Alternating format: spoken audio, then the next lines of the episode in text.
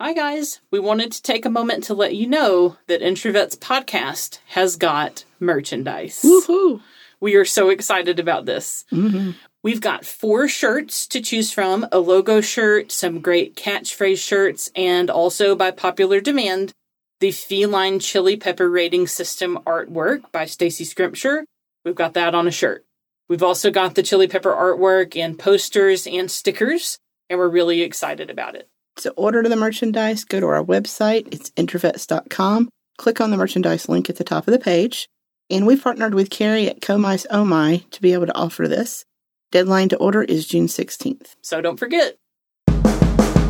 I'm Lauren, and I'm a veterinarian. I'm JJ, and I'm a veterinary technician. And you're listening to Introvets, a veterinary podcast by introverts with high functioning anxiety.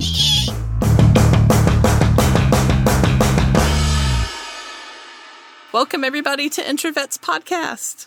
Hello. Today, we have a special guest for you. Dr. Kevin Stoltz is currently a professor in the Department of Counselor Education at the University of North Alabama. Dr. Stoltz graduated from Mercer University with a bachelor's degree in human services.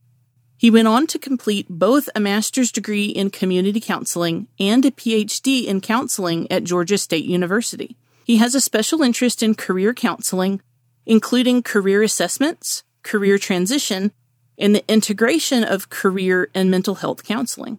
Dr. Stoltz has published in national and international journals regarding career techniques used in counselor supervision, career transition, applications of motivational interviewing in career counseling, and Adlerian constructs used in career counseling. He recently co edited a book. The book is called A Comprehensive Guide to Career Assessment, 7th edition. Welcome to the podcast, Dr. Stoltz. Thank you. Glad to be here.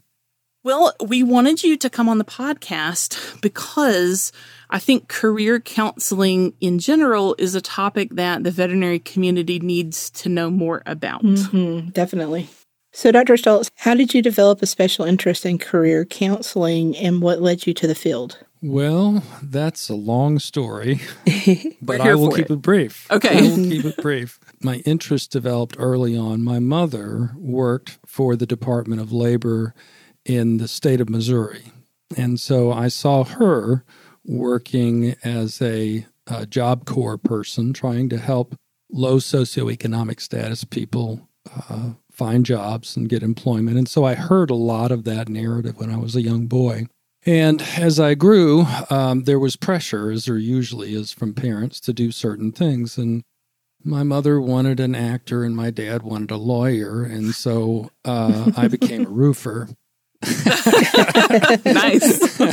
yeah, yeah. So, it, and that's one of the the hard things about career work and working in career counseling is the pressures. It, it, it parents often want success for their children, Mhm. and they don't listen to their children or don't know how to help their children be successful.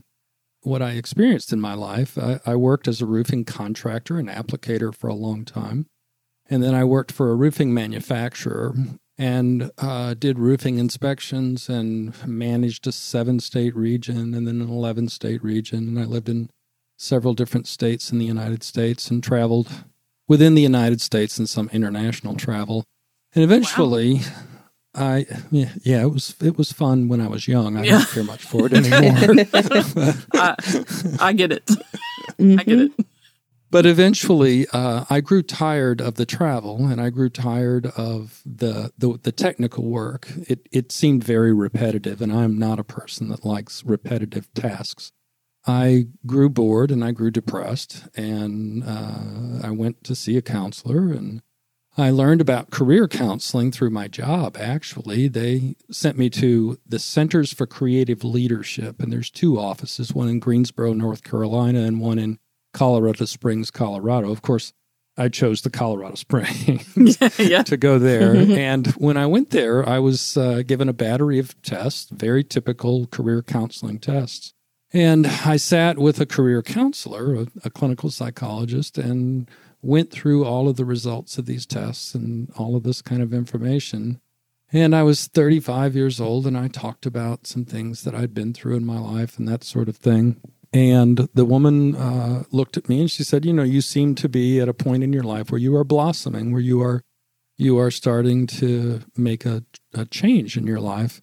And I heard that and I looked at her and I said, You know, I'd really like to do what you do. I would like to work with people and helping them start to enjoy work and be satisfied with work because what it really boiled down to was I was no longer satisfied with the, the work that I was doing. I, I wasn't engaged and interested, and it became more of a labor and a chore than it was something that was interesting. Yeah. And so two weeks later, I was at Mercer University finishing my undergraduate degree. All right. Two weeks later. So it was a pivotal moment, a, a real change in uh, my life.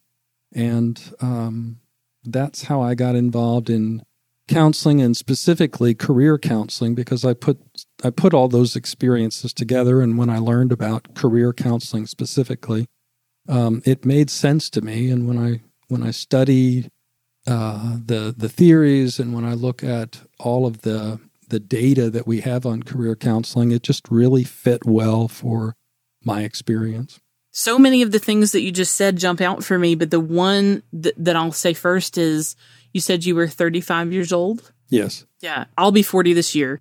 A lot of the people that I know in the veterinary field, and the veterinary technician field, are younger than 35 and are like, I'm too old to make a change. Mm. And I'm like, what? you know, like mm-hmm. that. You're you know, you're young. I know like this is a hard career that we've chosen. It kind of wears you down. So you don't feel young anymore. I don't think by 35, no. but like, sure. no, not at all. Sure. I don't know any 35 year old veterinary professionals that are like, I feel young. I think we're all like, whoa, I don't know, feeling kind of rough.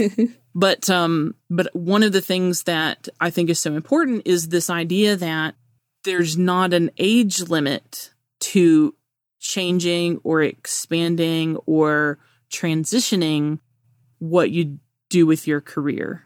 Absolutely, absolutely. There's no age limit.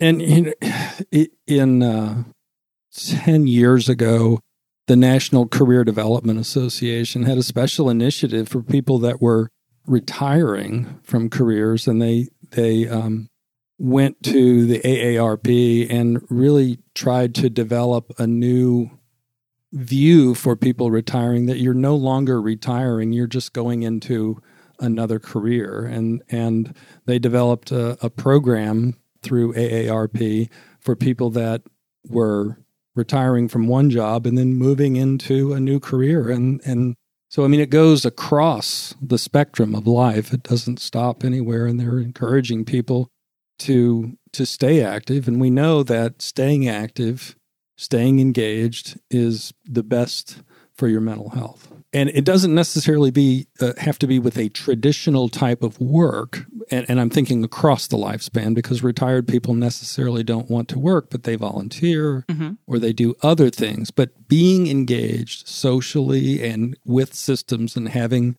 a forward focus, a, an idea that I'm creating and contributing, that's probably the biggest the biggest uh, variable right there is continuing to contribute is the best and the strongest indicator of maintaining mental health. So if you're getting to a point in your career where you are feeling really worn down, you feel like I'm not energized by this, what I do doesn't make a difference on a day to day, that can lead to some decreases in mental health, it sounds like. Absolutely. Okay. Absolutely when job satisfaction starts to drop, it's always a difficult thing to figure out. Is it the job that's creating the drop in satisfaction, or are there other social variables, a divorce or life events, that are creating the drop in work satisfaction? So it it's always a, a hard to figure out wh- which one is causing or what combination is causing the drop, but probably the plague of our times is work often becomes focused on the bureaucracy or the system and no longer focuses on the primary task that the individual is drawn to in their interest. Yeah. I, I did want to go back and talk a little bit about the age and changing jobs. Yeah. There was a, a man from the 1950s, a very famous researcher. His name is Donald Super. He put together a theory of a lifespan theory of career development, and he tracked it, tracked career development over the lifespan. And he followed 100 people from the 1950s through the 1980s, and, and this is how he developed his rainbow theory of career one of the the stages that he placed and and the phenomena that he saw in career development was that people at the age between the ages of 35 and 40 and that's variable it can be as young as 30 or 28 up to 45 or 50 but in that time frame that middle age if you will approaching middle age time frame that people would pause and they would look forward and look backward and they would say to themselves, Is what I'm doing now, is the life I'm living now conducive? Can I do this for the next 20 years, 30 years?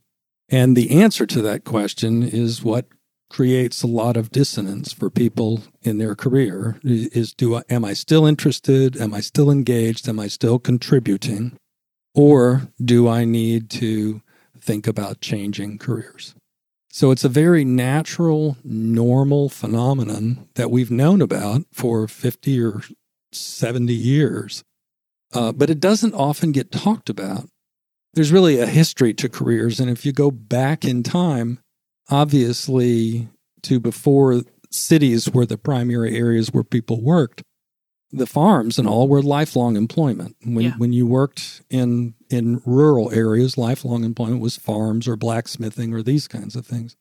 And as we began to concentrate into cities, we still brought those values of lifelong employment and it's only been a phenomenon in the last 75 to 100 years that we realize that people might change jobs more often and and change jobs actually more continually throughout the lifespan.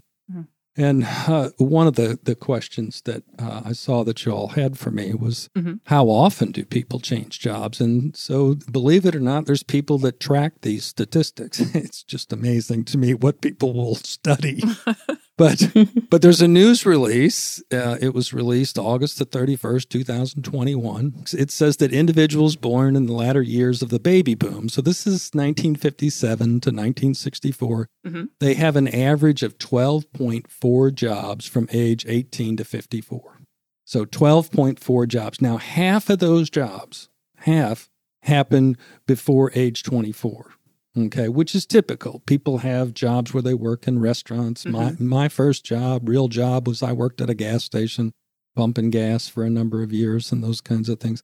And so those jobs you know we we look to that's our training.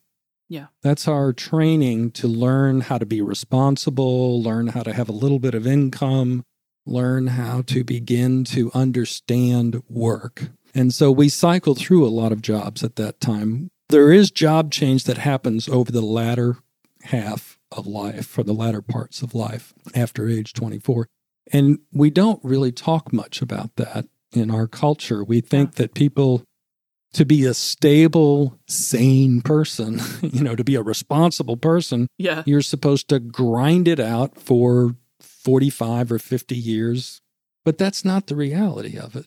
I think that's a common sentiment that I see, especially on the veterinarian side.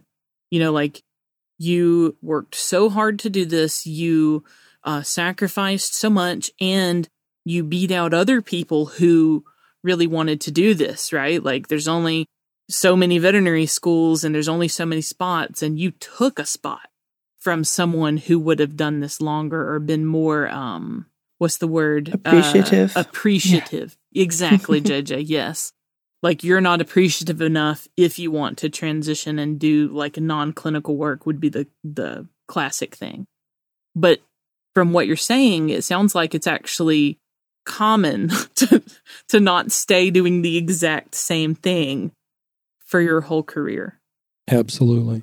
A lot of times these jobs are in the same sort of line of profession. So someone might uh, move from one aspect of a company to another aspect of a company or those kinds of things.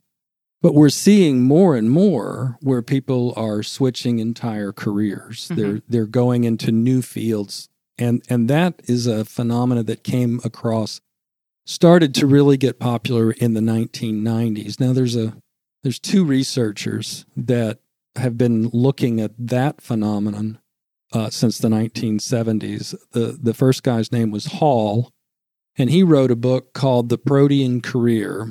And his concept was he began to see that organizations no longer provided the social contract that we had in the 1960s and 70s. A, a lot of people don't know, but in the 1970s was the peak um, manufacturing ability of the United States. Everybody thinks it was World War II, but actually it was the 1970s. We had more manufacturing in the United States in the 1970s than ever in history. Wow.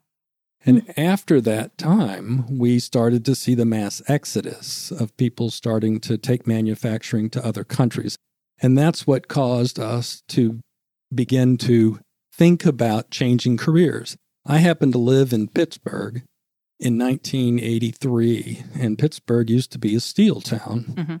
And it was very, very sad to see all the demise of the of the steel industry. And people had to be retraining in the 1980s. They had to go back and retrain to engage in different jobs and to learn new skills and new jobs and those kinds of things. So this was Hall's idea is, is he began to see all these changes and what he said if you if you uh, have studied Greek mythology Proteus the Greek god Proteus he his skill you know all the gods had a skill. So his skill was to be able to change shape to avoid capture. That was the storyline behind him that he could change shape to avoid capture. And so Hall used Protean Proteus as the name for his protean career concept, meaning that people had to be constantly changing, able to transform in order to not be unemployed. Stay flexible. Yes. Mhm. And at that time, we also saw as industry began to move heavy industry outside the United States, HR began to drop human resources training and pathways, corporate pathways for becoming higher level Mhm. uh, in the corporation began to erode, and there was less focus and training on corporate pathways because corporations were moving a lot of their manufacturing and those things across or outside the United States. And so that became less of a focus. So people had no way to train unless they started to go back to school. in both of those scenarios, it, it sounds kind of like they're looking at a job change from more of a practical viewpoint of um, we need some other thing to do, so we're going to go back to school and learn additional skills. Mainly, it's it's survival. I mean, you know, we have Mhm. to work. We have an economy that is uh, a free, open market labor economy, and and people have to work in order to make money, and pay their bills and and collect resources and participate in the economy. Has anyone looked at specifically career changes, not so much for desperation or lack of availability of any job at all, but more for personal fulfillment? Or is that less common? I wouldn't say it's less common. I think if anything, it's more common. Okay. And the reason I say that, as as we learn that we can change jobs, it becomes socially acceptable. You're no longer the rat or the guy, you know, the the person that doesn't really work a steady job and those kinds of things. As that becomes more more normed and becomes a way of getting more resources, access to more resources. Uh, when people leave jobs, generally they're leaving for opportunity for more to have a higher salary so that they can collect more resources. I mean, that's really a lot of our focus. But also, there's this concept that it's okay to change jobs, and you can change jobs and professions for other reasons. And that is probably more the norm today than it was in the 1980s. In the 1980s, it was necessity, as you say. But that has become the norm now, and we are actually in a in an, uh, a, a sort of a job market that people are changing that career is no longer the top sort of driver for folks. They're they're able to work in many have a have a sort of a selection across many different types of careers and works. A lot of people piece work together. Mm-hmm. They take three or four temporary jobs, or it might be like a gig, Yeah. a gig style job or jobs, and they prioritize other things in their life family, um, some kinds of um, volunteer types of work, other types of experiences. Those become the priority, and work is really just a way to, again, to gain access to resources. So it's an interesting phenomena, and people do uh, study these different types of. There's there's different conceptualizations for them. Uh, a fella, trying to think of what university he's at. His last name is Duffy, Ryan Duffy. He he looks at career calling, this concept of career calling, meaning that there's a sort of an internal drive for a specific type of career or a specific type of work. And that changes over the life. You know, a lot of career is based on values, a priority of values. And you've heard me use the word resources and economy a couple of times. And, and those are often primary values when people are young. They want to have access to resources. You like a lot of resources when you're young. Yeah. yeah. As you get older, I you know maybe it's because we already have all the crap that that people want that, that we wanted when we were young. But as we get older, our values tend to reorganize, and other things become important to us.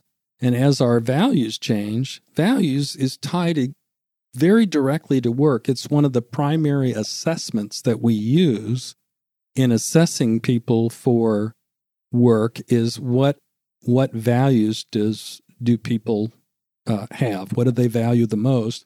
And we tend to use values as one aspect to help people make career selections. There are others, interests and aptitudes, but values is a major construct that we assess to help people begin to decide on what it is that they value and what they need from work. And that's that's one of the things that's really a very interesting discussion is what it what is it that people get out of work? What do they need from work? And what do they lose when their work or when their values change? What is it that they're not getting from their work? Hmm. There's some really interesting resources available to people. I'm pulling up right now. Okay. This is on the ONET. Um, if you just type in ONET into the internet, it'll take you to this. And and they list all types of variables, but I'm looking at uh, veterinarian right now. Three of the top work values, the three top cited work values for veterinarians is achievement, independence, and recognition. And they define what those mean. And so that's, you know, that's very interesting. And if you think about yourselves as a veterinarian, are you getting achievement? Now, achievement is uh, it's results oriented. It allows people to use their strongest abilities. It gives them a feeling of accomplishment. And I would imagine when you got critters that, that die, you may not get much achievement. You get achievement when you get positive results, and maybe you don't get as much achievement feeling when you lose an animal.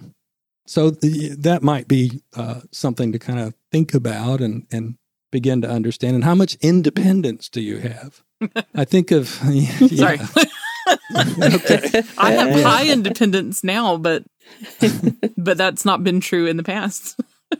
Yeah. Yeah. I mean, uh, the and I'm thinking of veterinarians that I have known, and they usually own an office, Mhm. a, a practice, and so they're tied to that practice. And you you want to say, oh, that's really independent. But when you're on call 24 hours a day, you have emergency services. You have to make sure the phone and the utilities and everything, and the pets are fed, and and uh, or the the patients are fed, and all that.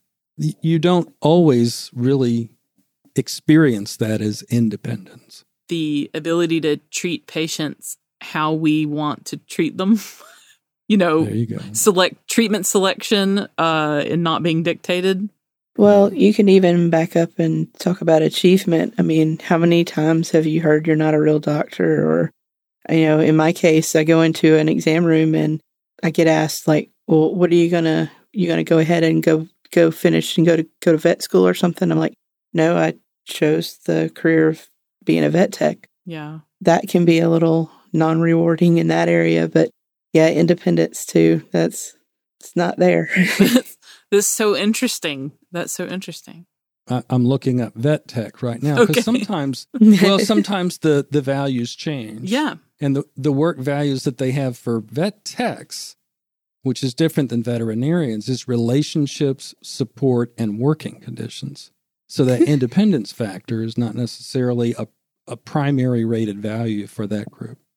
So it, it's really it, fascinating the research and the resources that are available that people don't know about Yeah. because you can i mean to see the subtle differences between a vet tech and a veterinarian and then they also have animal care workers they have let's see what's this other uh, assistants veterinary assistants and laboratory animal caretakers Mhm. so and they all have slightly different variations in values and work interests and aptitudes so it's kind of fascinating uh, if if you get interested in all that sort of thing, the amount of information that you can actually find uh, on the descriptions of uh, and the uh, what the people do in those specific jobs. There are these tools available that can help you begin to explore yourself and understand what motivates you, what interests you, and what you value in life, and what skills you possess. And maybe there are ways to use those values, skills, and interests in different ways than what you've ever thought before. And that's what exploring the world of work does. That's why we have 1,100 different job titles listed so that you can plug in some values or some interests and search all these different job titles things that you've never thought about before. And then you can read detailed information on the tasks, what they do, what's the work environment like, what's the training like. And it might take you in a completely different direction than what you've really conceptualized about yourself.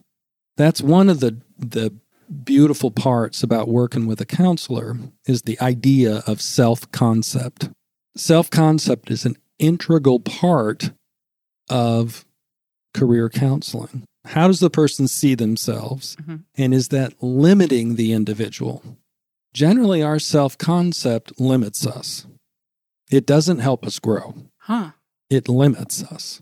And the more difficulty that we're experiencing, if we're depressed, if we're anxiety, if we have anxiety, if we are in a in a, a sort of a, a bad space psychologically, our self concept is going to limit us a lot there's a, a theory called career construction theory where we the belief is that we sort of construct ourselves based on our self-concept and our experiences.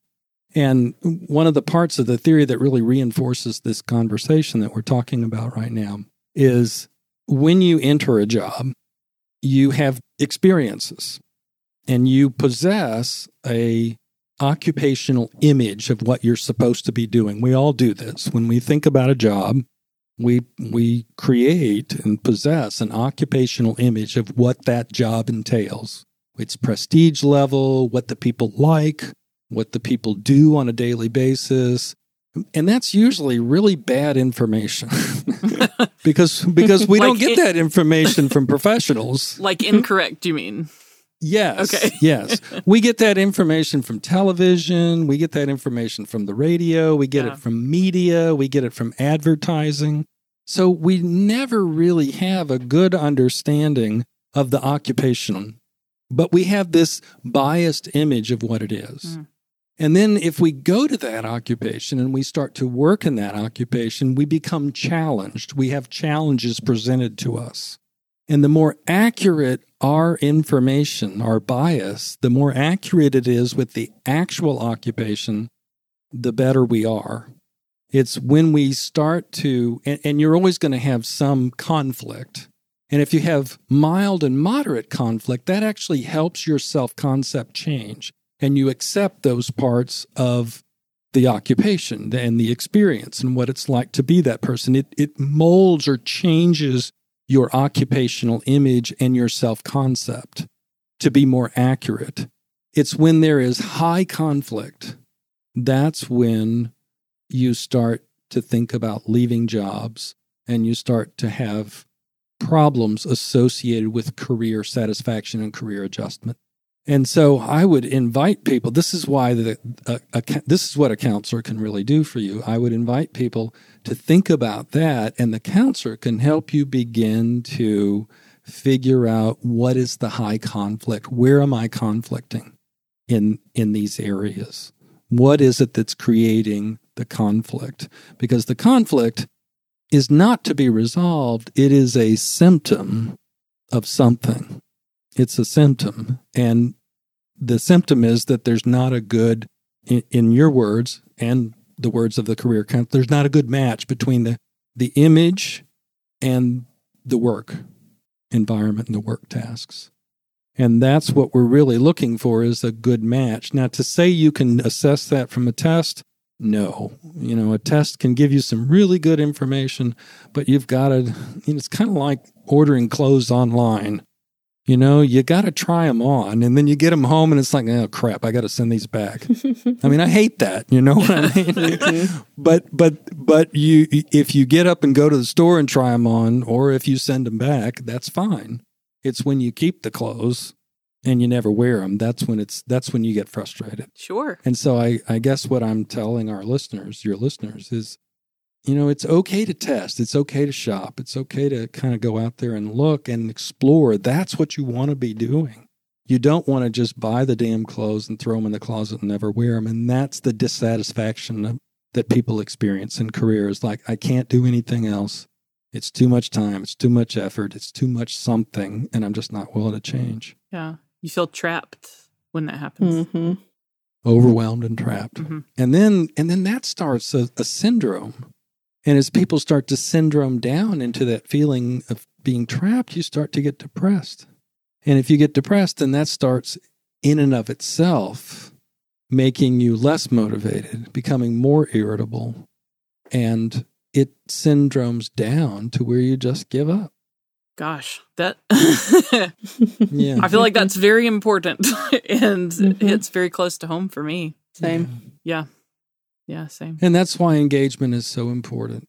As, as hard as it is for depressed people to be engaged, the engagement, the exploration, the, the creation of hope, faith that I can change, hope that there's something out there.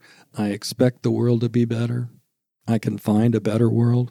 All of the those three variables are some of the primary variables in uh, in both mental health counseling, but they also are in career counseling to help people begin to have a forward focus again instead of being mired in a swamp that just pulls them further and further into the swamp. Our listeners might be a little bit surprised to know that the mental health counseling field sort of grew out of career counseling. Can you tell us a little bit more about the history of career counseling? In the United States, the sort of the central facts take us to Boston. And there was a fellow by the name of Frank Parsons. He's credited with creating the counseling profession. What he was trying to do at the turn of the century, he noted that people were moving to the cities from the farms. And so he started uh, to try to help people find employment, to find work in the cities. And he developed a model, uh, a, a three construct model. And the model is very simple. And in fact, it's still used today. All of our testing and our assessment and everything is really based on this Parsonian model. Wow. And the first part of the model is for the person to begin to learn about themselves. So the persons need to learn about themselves. And that really is about what it is that you're good at. What do you, what do you have special abilities to do? What are you interested in? What it is that you like to do? And what are your work values? What what do you value in life?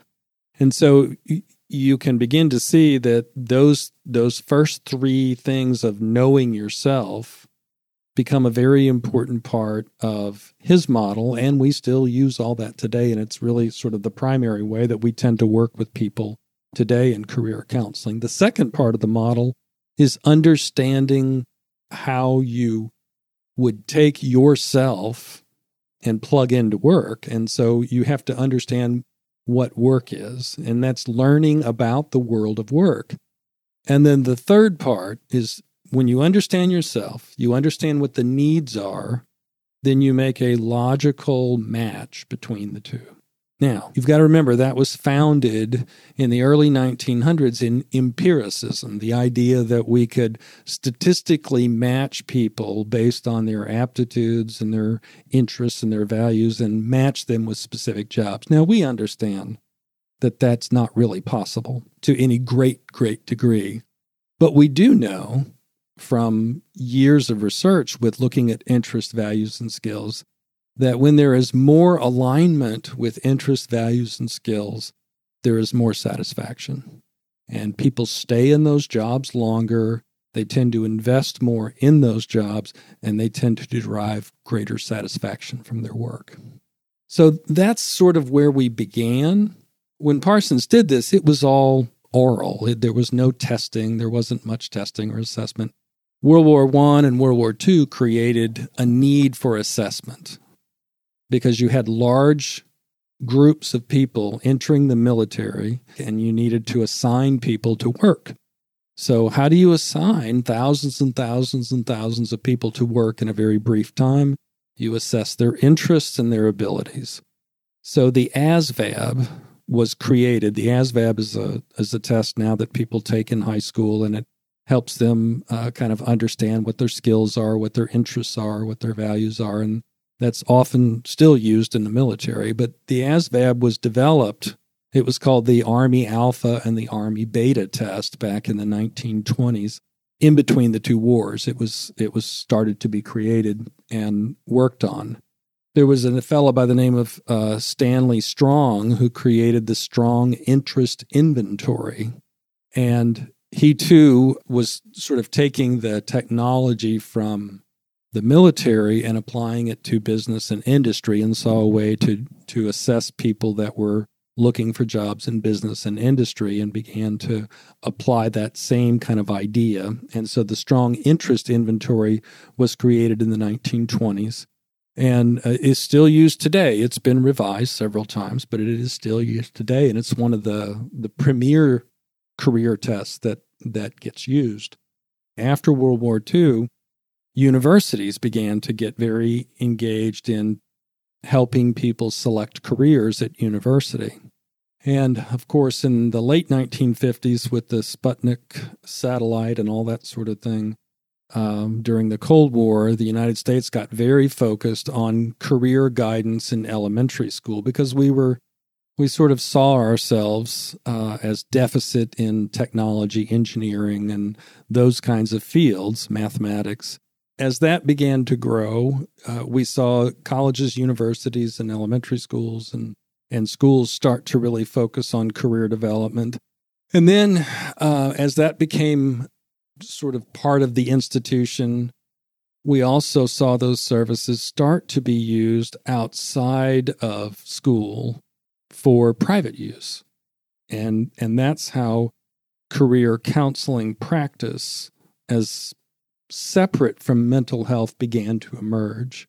Um, there's always been sort of a, a rub between mental health and career counseling. Career counseling is sort of looked at as not really as clinical as mental health counseling.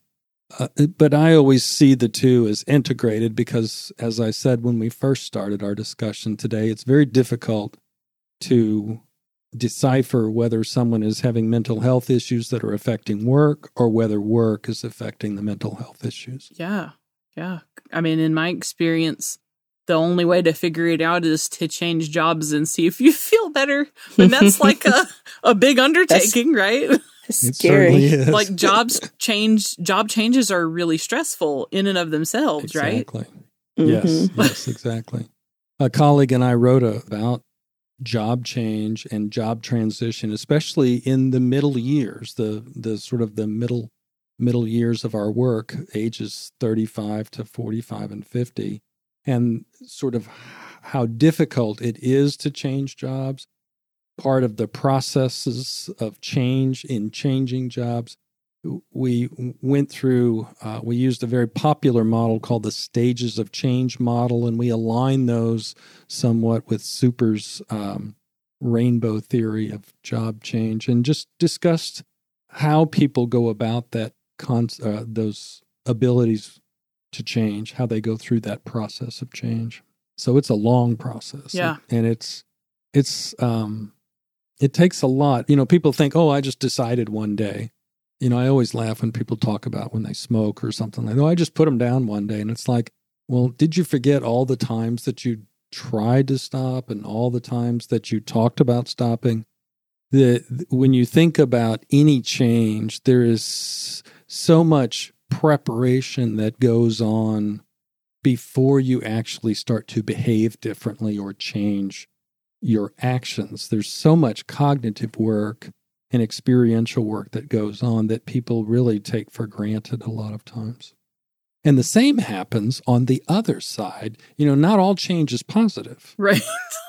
and we're y- y'all ask a lot about people leaving the profession and is it you know is it at a higher rate of people leaving the profession than other professions and i looked into that a little bit and there's actually an article published by uh, the um, bureau of uh, labor statistics and they do acknowledge that veterinarian uh, professions are what we call a bright outlook meaning That that there's good. more jobs. Well, there's more jobs than there are people to fill them. yeah. Okay. counselors are the same way. Mental health counselors are the same way. There are many jobs like that. And so is it is it due to people leaving? Is it due to people retiring? Is it due to more opportunity opening up? And it's really a, a sort of a configuration of all those things Yeah. is what this article tended to to indicate that it, it may seem like more people are leaving, but people are dropping out on time. There's more opportunity, and there are people leaving. Ugh, you, you know, you can turn on any veterinary podcast or pick up any veterinary magazine, you know, and you'll see at least some reference to their not quote not being enough veterinarians. And so it's interesting to find out that it's it's probably not so much a, a just a mass exodus from the profession as it is lots of factors compounding at once and then certainly we've got the pandemic where we know that women statistically have been more affected by changes in work due to the pandemic and who are veterinarians overwhelmingly women of reproductive age right so to me this kind of makes sense but i will say that my personal bias is that there are plenty of openings in veterinary jobs that don't pay well and have horrible benefits and horrible hours and there are not mm-hmm. very many openings in veterinary jobs that pay well and have flexible hours and are like maybe not clinical positions.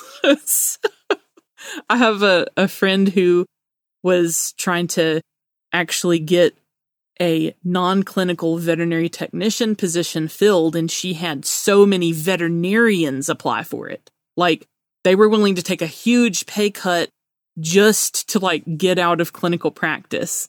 So to me, that's very mm-hmm. telling. And my, and again, this is my opinion, not based on research, just based on life experiences that we could fix some of these things by improving the um, environment that those jobs are in, and uh, Hmm. you know, but that's my biased opinion. So as I'm as I'm listening to you, I'm also looking at this list of job information, Mhm. right?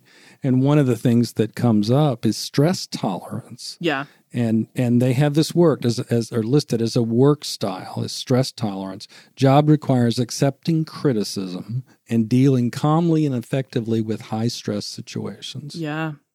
hmm which is uh, you know a major factor when you think about working conditions and that's what you're talking about so you not only have that but then you have poor benefits and crowded working environments and the other things that you were talking about in addition to these needing to be patient with high stress right, and also needing to be right most of the time, not uh, because of like an ego thing, but because of like a patient staying Life. alive thing. that Yes, part is really stressful.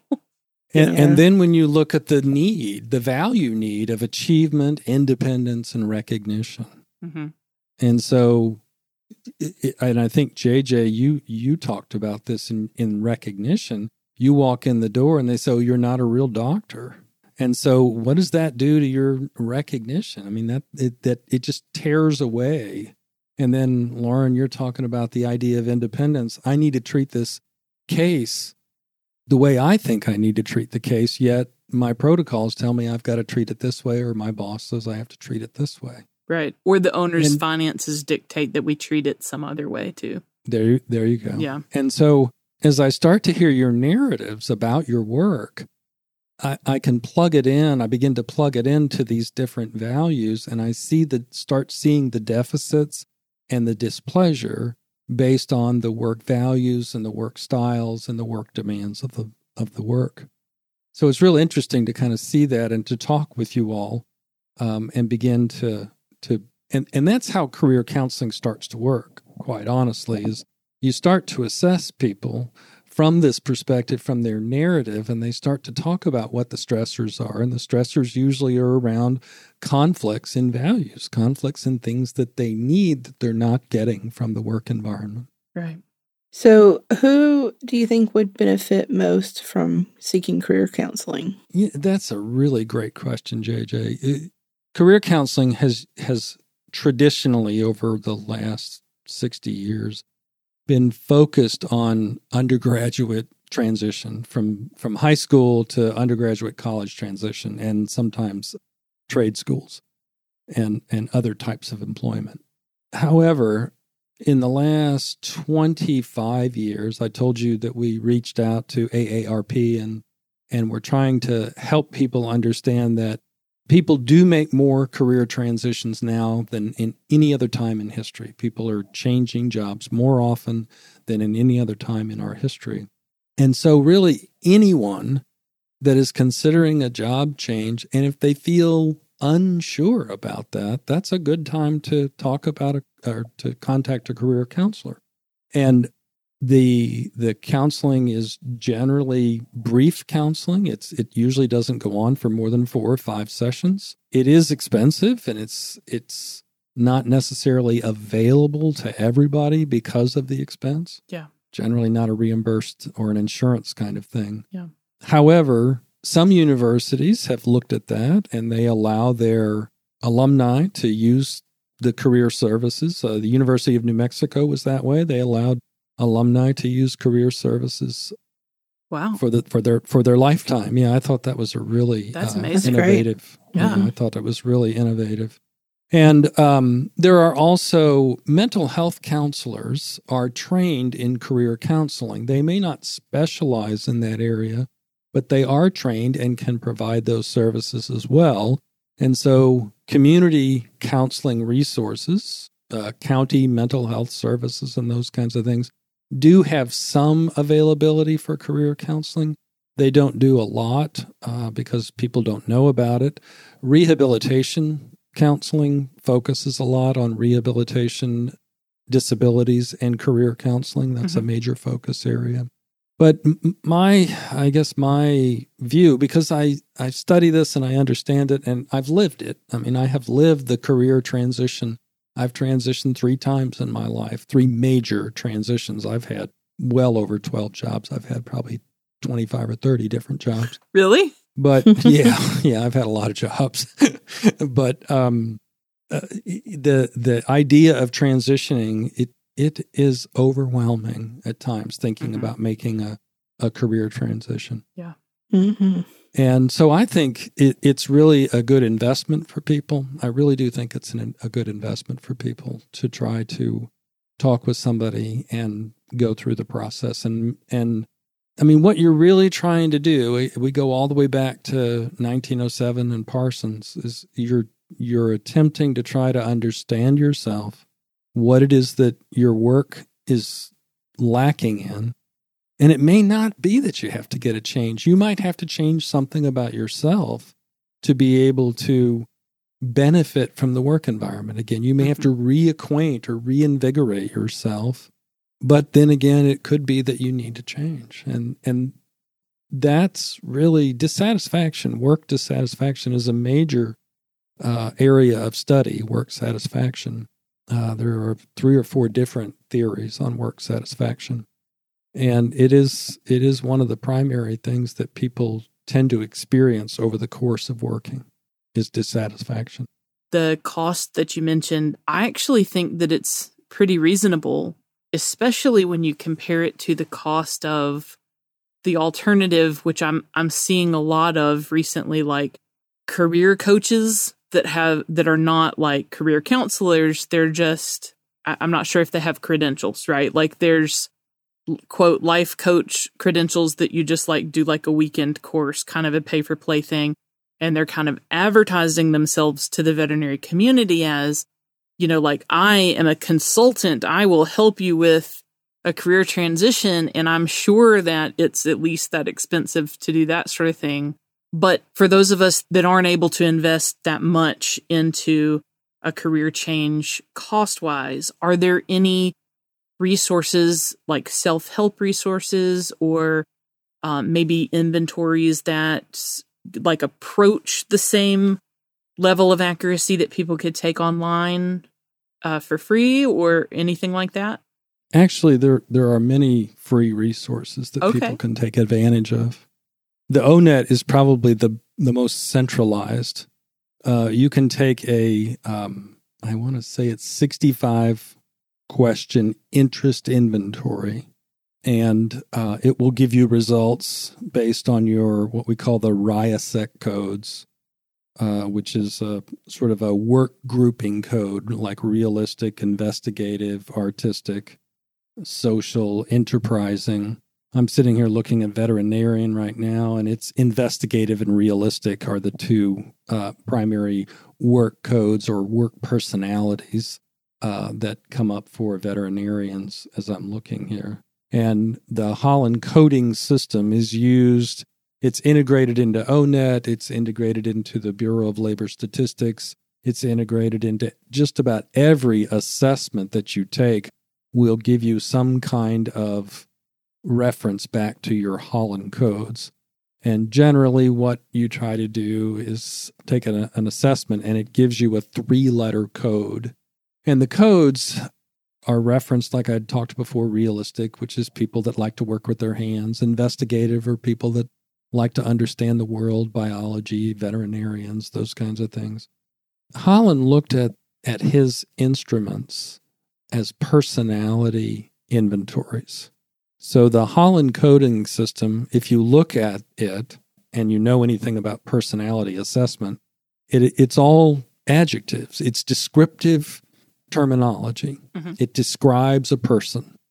And so, and that's exactly how most personality assessments are created. They describe a person trying to describe behavior and predict behavior. And so work personalities are really Holland's conceptualization. That's what work personalities are. And so online at ONET, you can get that and you can work through uh, the work personalities Mhm. called the uh, ONET Interest Profiler.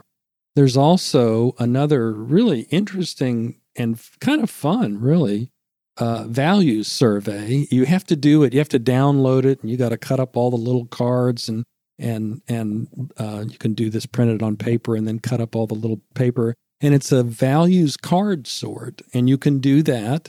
And there's a scoring that comes with it, and you can then look and have a listing of your prioritized values. And if you look at interests and values, those are two of the three big variables that we look at. And you can actually go into ONET after you've taken those two tests and you can search by values and you can search by interests and you can begin to get lists those those lists of occupations that align with those values and interests. So that's one way of beginning to to do some of this work on your own. And I mean, you know, intelligent people that have gone through veterinary school or vet tech school or those kinds of things. I mean, y'all are intelligent people, and so you can figure these things out pretty easily. When you when you think about someone that is maybe younger or has not had a, a, as a sophisticated job understanding systems the way you all are trained, they those folks would probably benefit more by by getting help by by having someone help guide them. But some of this is really fairly navigable to people that really think about what it is and having a basic understanding of why you're looking the way you're looking and what you're doing often helps. And that's what a counselor can provide is the sort of the theoretical understanding and the experience. There there is it, it, you're sort of asking me is there a book I, I would liken it to can I get a, a, a, book on dogs and start to do dog surgery on my dog? And you're going to say, well, no, you're crazy to do that, right? that's not, that's not my recommendation. exactly. And, and I'm, and I'm not, I'm not going to go to that length to say, no, you should never do that because that's why these systems are available. Yeah. But the recommendation is you're going to, you're going to do okay with this you're probably going to accelerate your understanding by seeing a counselor and understanding a counselor. But I have, I mean, I have no uh, compunction about saying, get in there and look at these things. A- another really good assessment is the Personal Globe Inventory. And it does much of what Holland was trying to do, but it's updated and it's newer. Mm-hmm. And so it is um, got a few more codes in it it doesn't have just the, the five RIASEC codes, I think it has seven.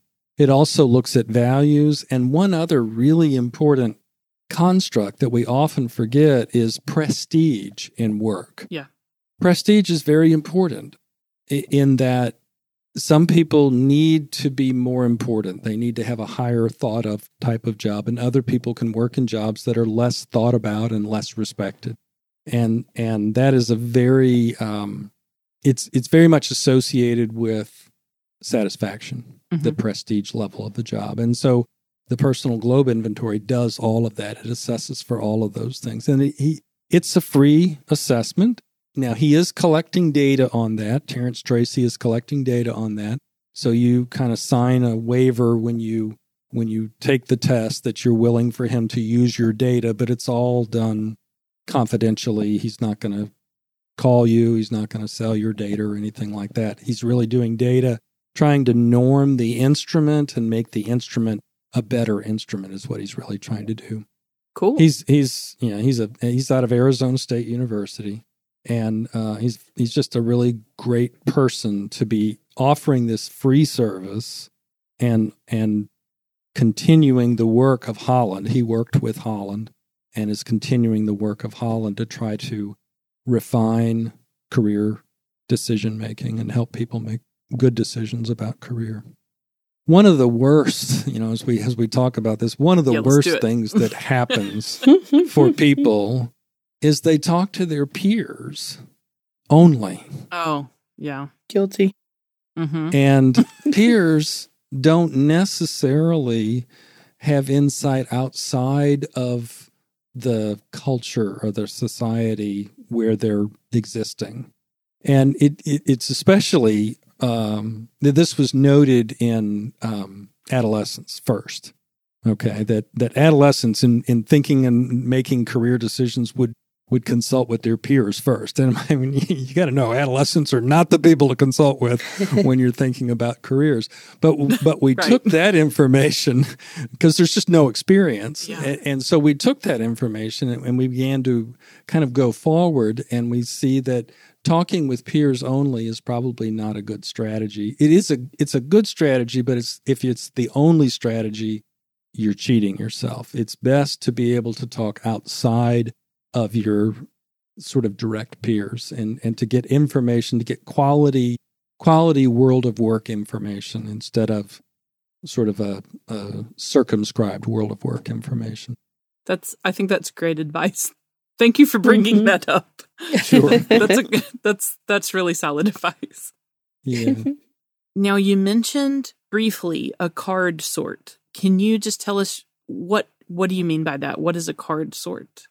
Okay, so there's there's different types of card sorts. So there's personality card sorts, there's values card sorts, there are uh, skills card sorts, interest card sorts. The card sort that's available online is a values card sort. And so what it basically has you do is it gives you a, a each card has a value listed on it, and it might be something like independence. It might be something like uh, knowledge. Might be something like resources, uh, money, prestige. All these adjectives and nouns that that create a sense of understanding for us that we're trying to pursue something or that we're trying to make happen in the world. Freedom is a value. Um, education oftentimes is a value. And so, in the values card sort, what you're trying to do, you're trying to take this stack. I, I believe in the work importance locator, I want to say it's 25, 24 value cards, I believe. And you are asked to sort these in five categories from top to bottom, and then from most preferred to least preferred. So you have a matrix, is what you wind up with from the least preferred values and the and then the least preferred of those to the most preferred values and the top rated ones. And you usually wind up, I think it's with five values, if I remember correctly. You have five top values. And from the five top, you can start to do the searches that I talk about, and you can start looking at uh, different careers that align with or that have those components of values within the careers. So you can do that uh, with values card sorts, and uh, you can look at skills card sorts, and you can look at interest card sorts.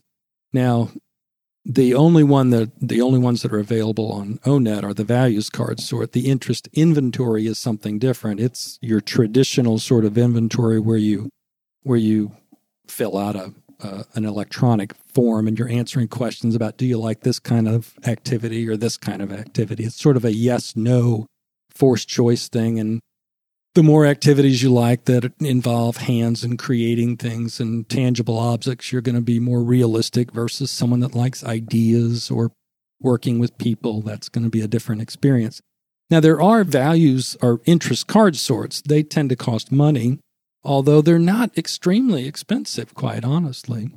You can pay about $30 and get a card sort and a scoring chart for the card sort from um, uh, they're called Knowdell K N O W D E L L card sorts, and you can type those in, and there's two or three different um, providers that will sell you those online, and they ship them to you, and they're real simple to use. The instructions are easy to use, and that's something that you can certainly do to help you with interests values, and skills. Now, each one of those would be $30. So you're looking at 90 or $100 with the scoring charts as well.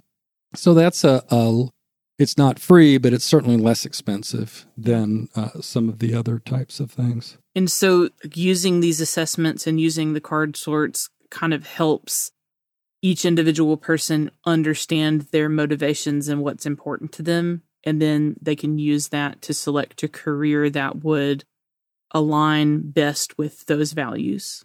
Well, yeah, theoretically. Theoretically, okay. yeah, I, I don't want to I don't want to go back to the 1900s to that strict empiricism model where okay, I know what your values are, I know what your interests are, now I can match you with a career because that's really not correct. There's much more to humans than a set of scores. yeah. Okay, and we know we know that. Just like there's much more to dogs than than a set of you know teeth or whatever the case may be that you're looking at. There's much more to an animal than than what you get when you I don't know do a probe or something. treat treat the patient, not the numbers. exactly. Okay. Exactly. Very good. Great. Okay. I knew you'd come up with a metaphor eventually. Bringing it back around. Because I don't know much about veterinary except what I've been on the receiving end. Okay. So the score that you get, does that uh, stay the same or does that change over time?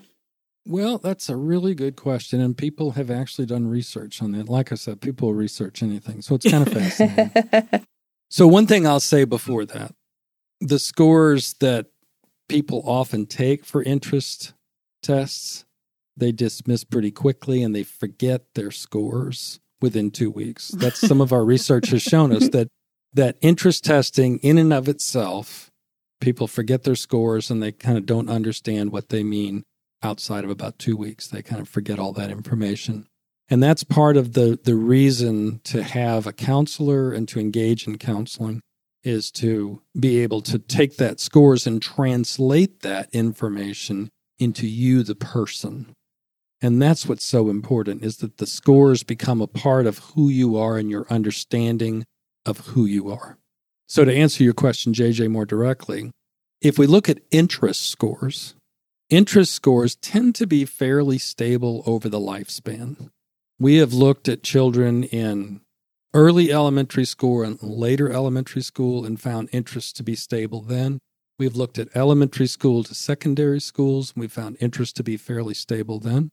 And we've looked at interest from early career to late career, and interest generally are fairly stable at that time. Now, it's not to mean that you can't develop new interests, but generally, people's interests they might create new interests and lose lose some interest in area, but they gen, generally tend to be clustered together in specific interest areas. So you think about, well, you know, why would that be? There's so many things to look at. Why would why would interests cluster?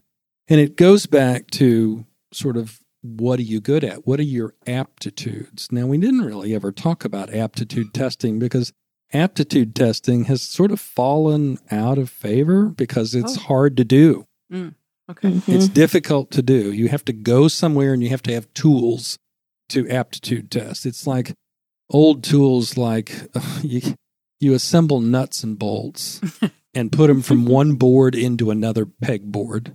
And then you take them apart and you're timed when you do that. And what you're looking at is you're looking at dexterity. How how well do people work with their hands? And that was really needed back in the 1960s and 70s when we did a lot of manufacturing in the United States. We don't do much of that anymore. You go to Pitney Bowes. You know what they do if you want to be a Pitney Bowes rep? You know what Pitney Bowes is, right? The the mail machine. Okay. the mail machine. They they create mailing machines. Like you you throw your envelope into this machine and it stuffs it full of the letter and it puts the postage on it and it seals it and it's an automatic machine. It- you know, it's just an automatic machine. Well, if you were to, were to go to work for Pitney Bowes and you wanted to be a service rep, within any training or anything, they throw you in a room with a broken machine and say fix it. But what they're Fail. trying to what they're trying to assess is your mechanical understanding. oh. Do you Your get mechanical understanding. do you get a cell phone during this test? No, Okay. no, And No, but- YouTube, nothing. Okay. no, no, no, no. Hmm. They just throw you in there and they say fix it. And and there are people that are so gifted mechanically that they can they can see and understand all of the the intricate needs that the machine has in order to do its function. So that's that's a concept of ability. That's a deep concept of ability. Now, I, would say that a surgeon, you're you, you've done surgery. Both of you have either assisted or done surgery, Mhm. and there's a, a specific set of abilities that you have to have to do surgery. You have to have steady hands. They have to be very steady. You have to have really good eye hand coordination, and you have to be able to understand uh, sort of um, what am I trying to say? Concepts of where body parts are and what they might look like if they're inflamed versus what they might look like when they're more natural state. I mean, you have to be able to understand and have skill to identify all that area. And it's not just through training. You can't train someone that's not good at the piano to be a concert pianist. Those are genetic and and I don't even know that they're all genetic. I think they are oftentimes uh, mathematical anomalies. I'm I'm getting way outside my area, but but th- that they're genetic anomalies. I mean, I, I go back to someone like Mozart, and and I think about this you know six year old boy entertaining the crowned heads of Europe at six years old with violin and piano and and uh, forte piano and those things, and that's an anomaly in some sense. But it was a, a, a focused skill in a specific area. So to to get back to JJ's question, our genetic predisposition for our skills drives a lot of what we see as interesting in the world. Oh, yeah, I see that. And then our psychology, layered on top of that, drives what we value, which then drives a lot of what our interest in the world is.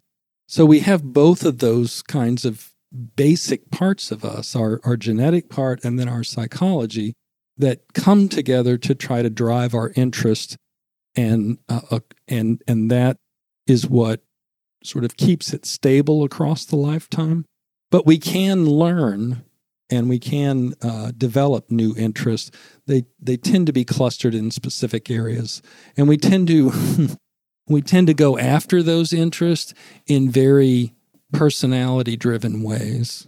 So in other words if you think about the work that you do each one of you does your work differently that's because of your personality Yeah. and your own way of interpreting the values that you have. So interesting. So so that that JJ I hope answers the question a little bit more. They they are Mhm. stable but they're certainly also able to change and um but they generally stay it's sort of like you've developed a perception of the world. All right, you've developed a a, a, a magnifying glass of the world or some rose-colored glasses, and that's the way you view the world. And it takes concentrated effort in psychotherapy to change those glasses. Now, I know I like I'm selling mental health counseling here, but Well, but that's, that's that's one of the metaphors that we use is that that you're really trying to change your perceptions of the world. And that's what really what psychotherapy is about. Well, Dr. Stoltz, thank you so much for being willing to talk with us. We really enjoyed our conversation. I think this episode is going to help a lot of people um, know Mhm. more about career counseling, how to seek it out, how to not be nervous about desires that they have to branch out and change. I, I think it's going to be really helpful. Mhm. Great. Uh, one resource for seeking counseling Uh-huh. services, the National Career Development Association Okay. and the National Board of Certified Counselors both have listings of career development specialists. Perfect. Perfect. And Yeah. they generally provide those in areas where you live. I mean, if you you can go online and look at those. Okay. Awesome. I'll definitely link those on our social media as well. Great. This has been fun. Thank you all for inviting me. I've really enjoyed the conversation. I don't get to talk about this that much, except except in class, you uh. know, and then people are a captive audience. That's right. This That's is right. nice. This Well- has been nice. we enjoyed having you. We enjoyed having you. Absolutely. Great. If you have stories, questions, cases, or anything else you'd like for us to read, please send it to introvetspodcast at gmail.com. And you can find us on social media. We're on Facebook and Instagram, and it's at Introvets. And don't forget to rate, review, and subscribe to the podcast. It really does help. And we'll see you next time. Bye. Bye bye.